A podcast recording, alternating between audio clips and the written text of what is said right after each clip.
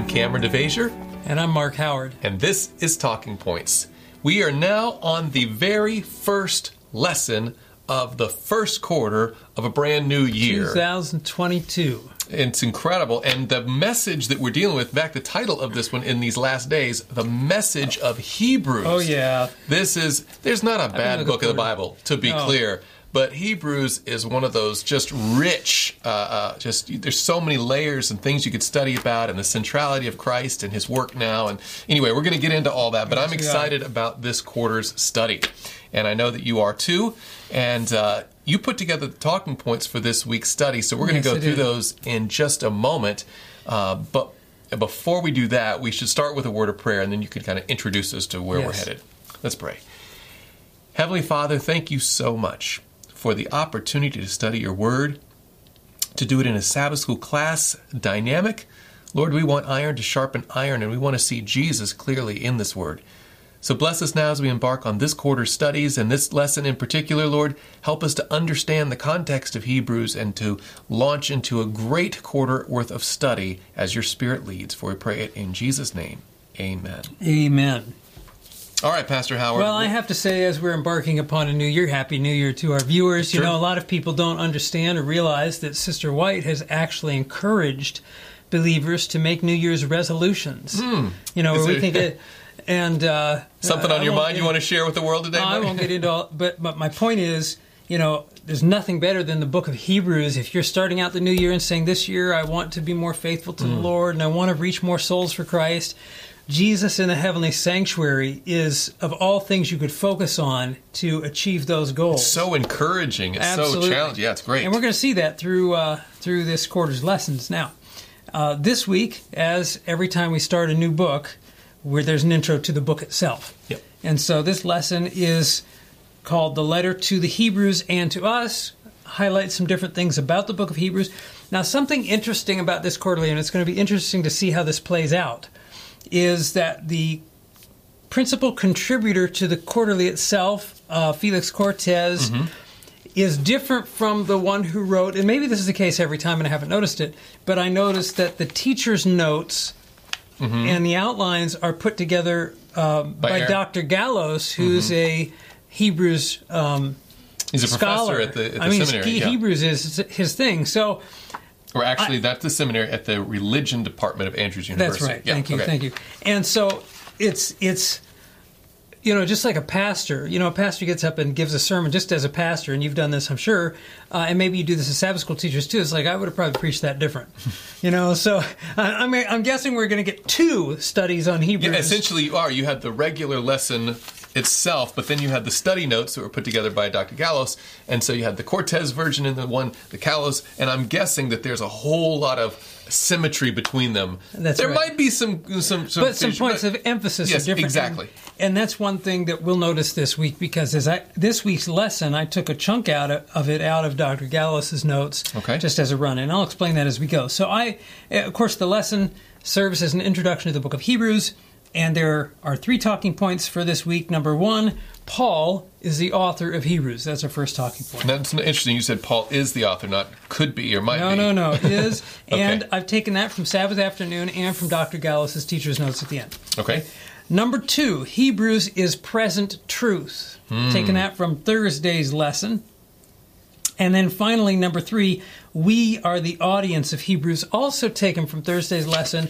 There's a chunk in the middle that you're just going to have to read and study your lesson. But so apparently you can just study Sabbath and Thursday and be ready for this week's lesson. As I said, now I went into the teacher's notes, and you'll find a whole wealth of information, and there's only so much you can cover. Again, we're just introducing the book of Hebrews, and these were points that I thought would be helpful to us. And to be clear, Talking Points is primarily for teachers and those who actively participate in Sabbath school, so not everyone has the teacher's edition. That's right. But if you have the teacher's edition, it has that added information. No, not true. Okay, go ahead. There's the app. There's other ways to get it besides just the printed. The official GC Sabbath School app, and maybe you can put something on the screen here. You can get all the editions. You can get the easy reading edition. You can get the teacher's notes and all that stuff, and so that you have access to that. It's not like the teacher's notes are a special kind of like, you have to be the teacher. It's open to everybody. You have to have a secret code or something. Okay. All right, so let's jump into the talking points, though. Number one, Paul's the author of Hebrews. Now, in the early Christian church, and I know that you've probably experienced this in your pastoral ministry, in recent days, and I mean years, decades even, there's been a question over the author of Hebrews. It wasn't the case in the early Christian church. Paul was typically understood. In fact, if you look at the King James Version, it says the epistle of Paul to the Hebrews. Right? And Dr. Gallos in his teacher's comments says, why don't you read that little note from the teacher's comments? Sure. Paul's authorship of Hebrews is indicated by the inclusion of Hebrews among the Pauline epistles in the Greek manuscripts. In the earliest extant, or surviving, once we still have, manuscripts dating around A.D. 200, Hebrews is placed right after the Epistle of Paul to the Romans. So that's an important point. The oldest manuscripts we have, back even to 200 A.D., were already including Paul. And obviously, that's not like, there it is. It's but just the idea that when they put it together, they just that was the understanding of the early Christian church. Now, over through the years, that began to come into question, primarily because it doesn't sound like other. The literary style doesn't match most of Paul's letters. The phrases he uses don't match up with some of the other epistles. But the lesson highlights that, as well as Dr. Gallos' teacher's notes, that one of the probably the main reasons that you may find the discrepancy is that it's fairly obvious when you read through that Hebrews originally was a sermon, not a letter. In fact, on lesson in the introduction there on Sabbath afternoon, it says, it has been argued that Hebrews is the earliest, quote, complete Christian sermon that we have. Yes. And that's an interesting argument, yeah. And it brings up in there Hebrews 13:22, where the Apostle Paul says, and I appeal to you, brethren, bear with the word of exhortation, for I have written to you in few words. And that phrase is used in the Scripture, in fact, by Paul back in, I think it's Acts 13. Acts 13, yeah. Where that was referring to a sermon. Yeah. And when you realize that, well, obviously the structure is going to be different than writing. When I write something, it's different than when I preach something. And so there are differences. Sure. And that, you know, the lesson kind of highlights that. Again, you can go to the teacher's notes at the end, and it will also give you more evidence on that. But there's been a shift in the understanding of who the author of Hebrews is. So traditionally it was understood to be, then some questions came up, but then you recognize, oh, well, of course it can be Paul, but have a different style because it was a different genre. It was a preached message that was maybe transcribed. Right. But then there's that other thing about Sister White. We had that added insight from the Spirit of Prophecy. Well, I was going to say, there's a lot, when you look at some of the questions people have about the authorship, and you know, go through, as the lesson and the teacher's notes do a little bit, as to, oh, it was a sermon, not a letter, and here's some evidences of this, that, and the other, then it becomes more plausible that Paul wrote it, but then you have, as you said... Yeah, the light of the Spirit of Prophecy makes it inescapably clear. And does Sister White give us any light on this, specifically? She sure does, over and over. Well, you've got in the notes there, Great Controversy 4:11, which is one of a plethora of occasions where she says, quote, the Apostle Paul, in the Epistle to the Hebrews, says...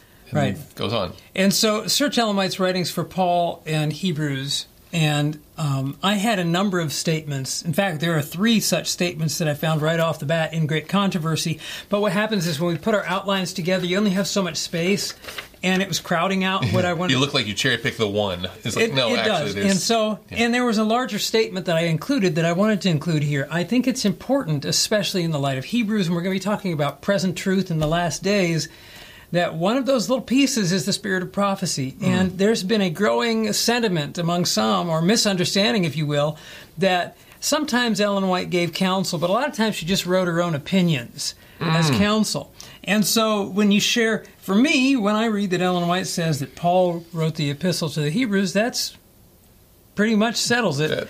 For some people, that's, that's, you know, really...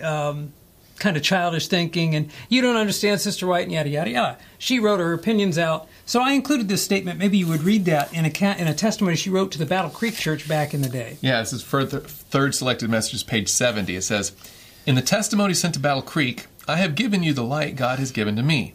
In no case have I given my own judgment or opinion. I have enough to write of what has been shown me without falling back on my own opinions. You are doing as the children of Israel did again and again. Instead of repenting before God, you reject his words and attribute all the warnings and reproof to the messenger whom the Lord sends. It's a fantastic statement. I love that. I have enough to write of what has been shown me than to fall back on my own opinions.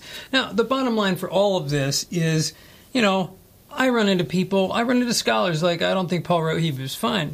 You know, I'm not going to force you to, but I think the benefit in us understanding Paul as the author is because when we realize Paul was the author, now we can take Romans, now we can take Galatians, and let them reflect on Hebrews, and let the more of the, because most of the scholars who don't believe Paul wrote Hebrews believe it was written by somebody who wrote nothing else in the New Testament. So it's helpful to know that the same author who wrote this and this wrote this. So that can help. Yeah. For instance, in Romans, when he talks about how he lives to make intercession for us, right? And, yes. And, well, now we have his understanding of that intercessory work of Christ laid out in the book of Hebrews. So we can see these are complementary, not competing ideas. That's exactly right. And when we're reading in Romans about the gospel and when we're reading about life in the Spirit, now we can see the light of Hebrews in that, and how, you know, living by the Spirit is something that's enabled by the work of Christ as our high priest. It really fills out our picture and understanding. Exactly. And so I think it will enhance our study, and I think it's an important point. Amen. So that's talking point number one, that Paul is the author of the book of Hebrews. Number two, Hebrews is present truth. Now, why don't we look at 2 Peter chapter 1 and verse 12.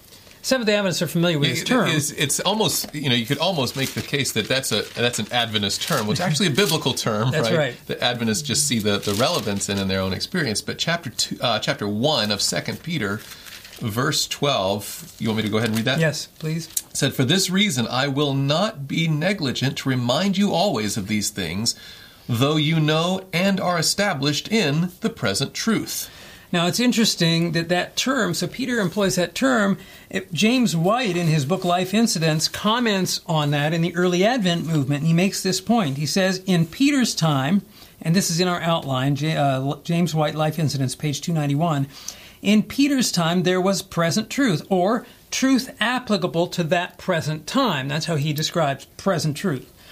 The church have ever had a present truth. The present truth now is that which shows present duty and the right position for us who are about to witness the time of trouble such as never was. Of course, in the context, you're talking about the coming of Christ and the great climax of the Christian faith. And so present truth is that which speaks to us right now of this time that we live in. Now, Ellen White even zeroes in a little bit further in the book Early Writings. And she says these words on Early Writings, page 63. There are many precious truths contained in the Word of God, but it is present truth that the flock needs now. And she goes on to describe that. Such subjects as the sanctuary in connection with the 2300 days, the commandments of God, and the faith of Jesus. And time doesn't permit at the moment, but the sanctuary, once you connect the sanctuary with the 2300 days, what it does is it takes that Old Testament thing, but when you connect it with the 2300-day prophecy, it points to the present work of Christ as our high priest in the heavenly sanctuary. And that's what she refers to as present truth, that work of Christ as our great high priest. Well, it just, you know, I'm still back on that quote where James White says, in Peter's time there was present truth. And that's not to say that anything he preached is not truth now, but it was particularly applicable in their immediate context, right? So whenever I'm thinking of the day of Pentecost, when he stands up, for instance, Acts 2, verse 32, he says, "This Jesus God has raised up, of which we are all witnesses.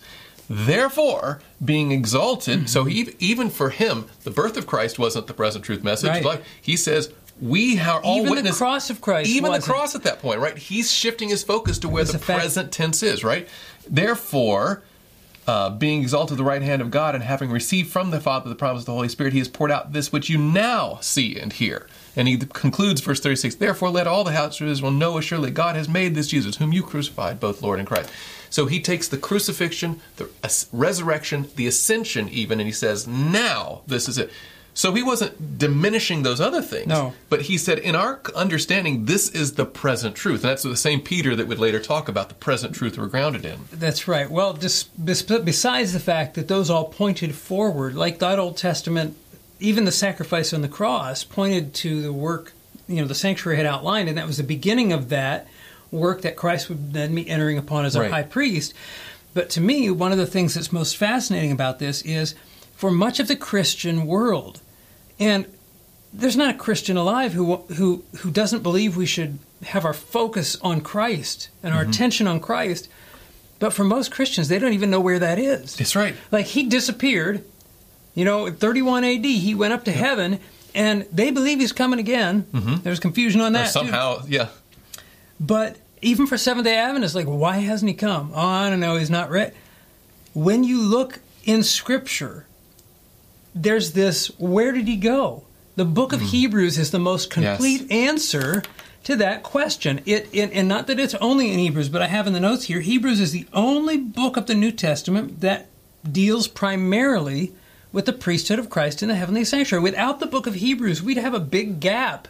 We could do types and antitypes and come up with some conclusions. But Paul just spells out what Jesus is doing as he's preparing to come again. And adding to that present timeliness, you think of the great prophetic books of Daniel and Revelation. They outline, of course, the great time prophecies and the great movements of Christ and his ministry. But right in the middle of that, we have the references to, we have the sacred imagery, we have the mediatorial work of Christ, which Hebrews pull. So you couple the ministry outline in Hebrews with the time prophecies pointed out in Daniel and Revelation, and then you see we are in these things. How in the world can we preach a Jesus that isn't in the sanctuary? This is where our focus, and this is it seems to be the burden of Paul in this book. But without Hebrews, what are we going to preach about Jesus in the sanctuary? In other words, it fills out a lot of detail, which we're going to see in this quarter. Another thing that you had mentioned, which is fascinating, is I was just thinking about it as you were saying it. Well, actually, even as I wrote this down in the notes, Hebrews is the only book in the New Testament that deals primarily, I added that word primarily because the book of Revelation pictures Jesus in that priestly role in many places. Yes, it does. But it's one of the very few books. And I thought about Daniel. Daniel also brings to view the priestly ministry of Christ. You've got the 23rd-day prophecy, and you've got other things there in reference to that. So the great prophetic books, along with the book of Hebrews, give us that view anyway. Hebrews is present truth. Well, that also coupled with, like we were talking about, how Hebrews, as Paul understood it, I mean, as Paul was the author of it, complements then Romans and Galatians and Ephesians. So then you're thinking, man, I've got the book of Hebrews plus the book of Revelation and all the other books of Paul. And then you have the works of Peter, and and you realize, man, the whole Bible is not just focusing on a Jesus who was and did a thing at the cross, but is looking forward to the present truth and final culmination of his work of salvation. So the Bible itself has like this inertia towards Christ in his sanctuary and return as king. And that's huge for the Christian. Well, and looking at the statement again that we shared where Ellen White says, "It is present truth that the flock needs now. Such subjects as the sanctuary in connection with 2300 days, the commandments of God and the faith of Jesus." Now, what's interesting there is, of course, the sanctuary in connection with the 2300 days points to the priesthood of Christ in the heavenly sanctuary. And then she ties in that phrase, the commandments of God and the faith of Jesus. Where did we see that? That comes from the book of Revelation. Revelation 14:12, and it's the culmination of the three angels' messages. So she pulls those together with the work of Christ in the heavenly sanctuary. And I did not include the quote here, but I will before quarter's over, I promise, where there's a place in early writings where Ellen White sees an angel proclaiming, you know, the third angel's message, sees that third angel depicted. And she says, as he repeats the words, here are they that keep the commandments of God and the faith of Jesus. As he repeats these words, she says, he pointed to the heavenly sanctuary.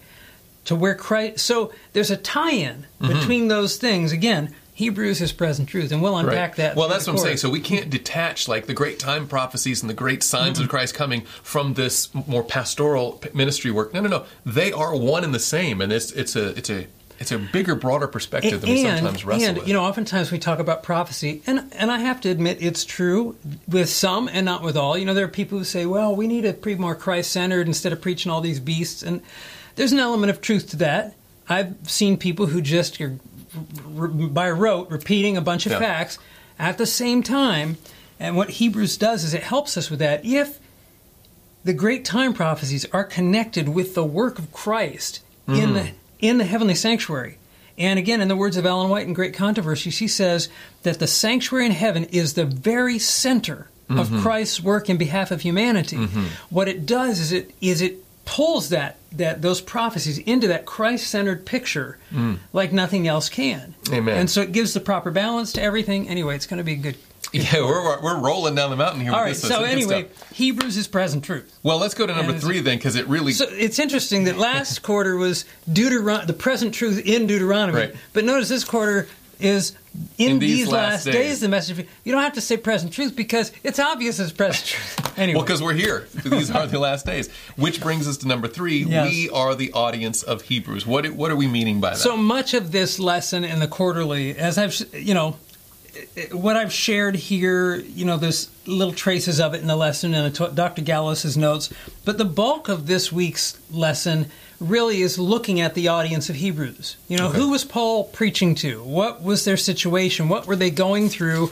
And what led to his word of exhortation to them? Yeah, it actually, maybe you're headed there, but I noticed that in Sundays, it talks about the glorious beginning. Monday, it talks about the struggle. Tuesday, the malaise. It basically does a miniature arc of experience of the early Christian church, and then kind of culminates with where they were when Paul was writing this. That's right. So, and I didn't go through that, although it might not be a bad idea to go through it in class, just that the way that they started strong, and so I'm focusing on what happened later. But they started strong, but there was a lot of pressure. There was a lot of challenges. Pressure to compromise and persecution and what have you, and it overwhelmed the church. And you can grow weary, and you can, And so the lesson highlights that. In fact, if we look at Monday's lesson, paragraphs 2 and 3. Why don't you read 2 and I'll read 3.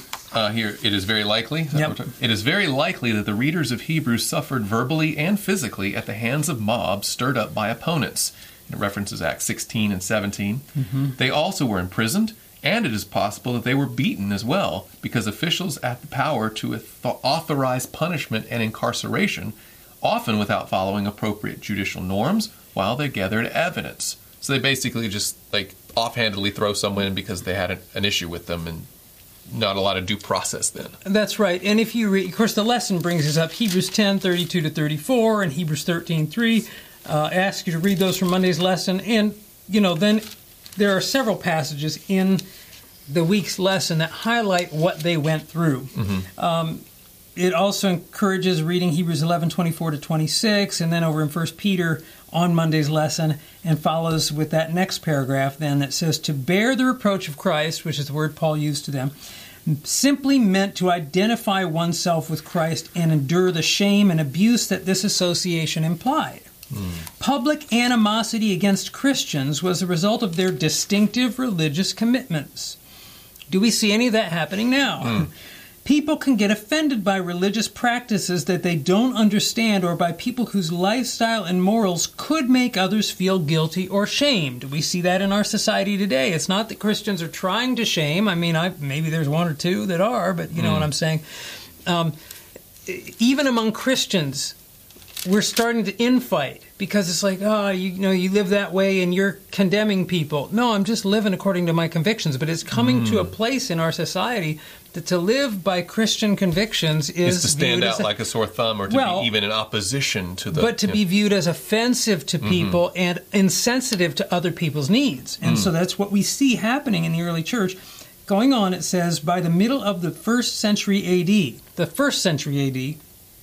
it says Tacitus considered Christians to be guilty of, quote, hatred against mankind. Which seems so crazy, knowing Christianity is known for its love, right? How could it be viewed as hatred? And yet it doesn't seem crazy, because we hear in places that Christians are accused of hate speech if they teach what the Bible teaches about certain entities or what have you. And so, or just moral principles. Or just morality at all, yeah. And so the point is that as we look at what the Hebrews went through, and of course, so these believers were then, and we're not talking about the persecution that we see in our westernized countries. Now, there are places in the world that have a lot fiercer persecution today, but the Christians in Paul's audience, they went through severe suffering. He talked about how they were joyful having their possessions plundered. You know what that means? That means they take away what you own. We'll take all your belongings, clear out your bank account. Hey, man, I get to print. They had gone through and even joyfully endured that. But they're just, you can only do that for so long. Yeah. And the early church was overwhelmed. Now, these are things that, when I say we are the audience of Hebrews, to me, Cameron, it's not as much as where we are now as where we are immediately heading.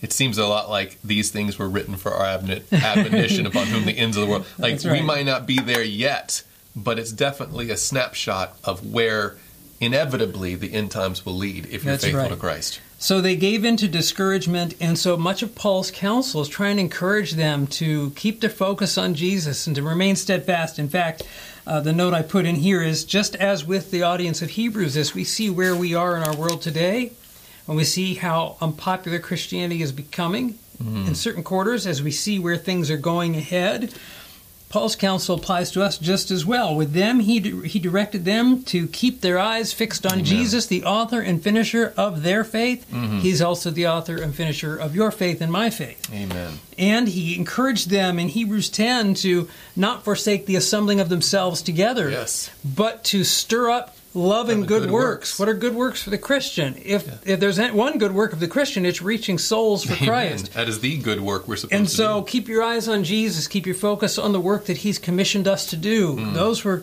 admonitions he gave to them. They apply to us just as well today. We are the audience today of Hebrews. Amen. Well, this is a fantastic study. Your concluding thought there is taken from the last page of the lesson on Friday. And... you want me to read that? Yes. It's a quote from Prophets and Kings, pages 164 and 165, and it says, "For the disheartened, there is a sure remedy. Faith, prayer, work. Faith and activity will impart assurance and satisfaction that will increase day by day. Are you tempted to give way to feelings of anxious foreboding or utter despondency? In the darkest days, when appearances seem most forbidding, fear not. Have faith in God. He knows your need. He has all power. His infinite love and compassion never weary. Fear not that he will fail of fulfilling his promise." Amen. That is some encouragement, friends. And what a great lesson to start us off. There's going to be rich discussion in every local Sabbath school class, I'm sure of it. So may the Lord bless you. And as we close today, could you give us a word of prayer? Let's pray. Heavenly Father, we so thank you for your testimony and your word, Lord. Encouragement not just to the Christians back in Paul's day, but practical and relevant for those of us living today in these last days. And I pray, Father, you'll help us to keep our eyes fixed on Jesus, the author and finisher of our faith. You'll help us to be found faithful. You help us to continue to reach souls for your kingdom and hasten the coming of Jesus. For we ask and pray these things in his name.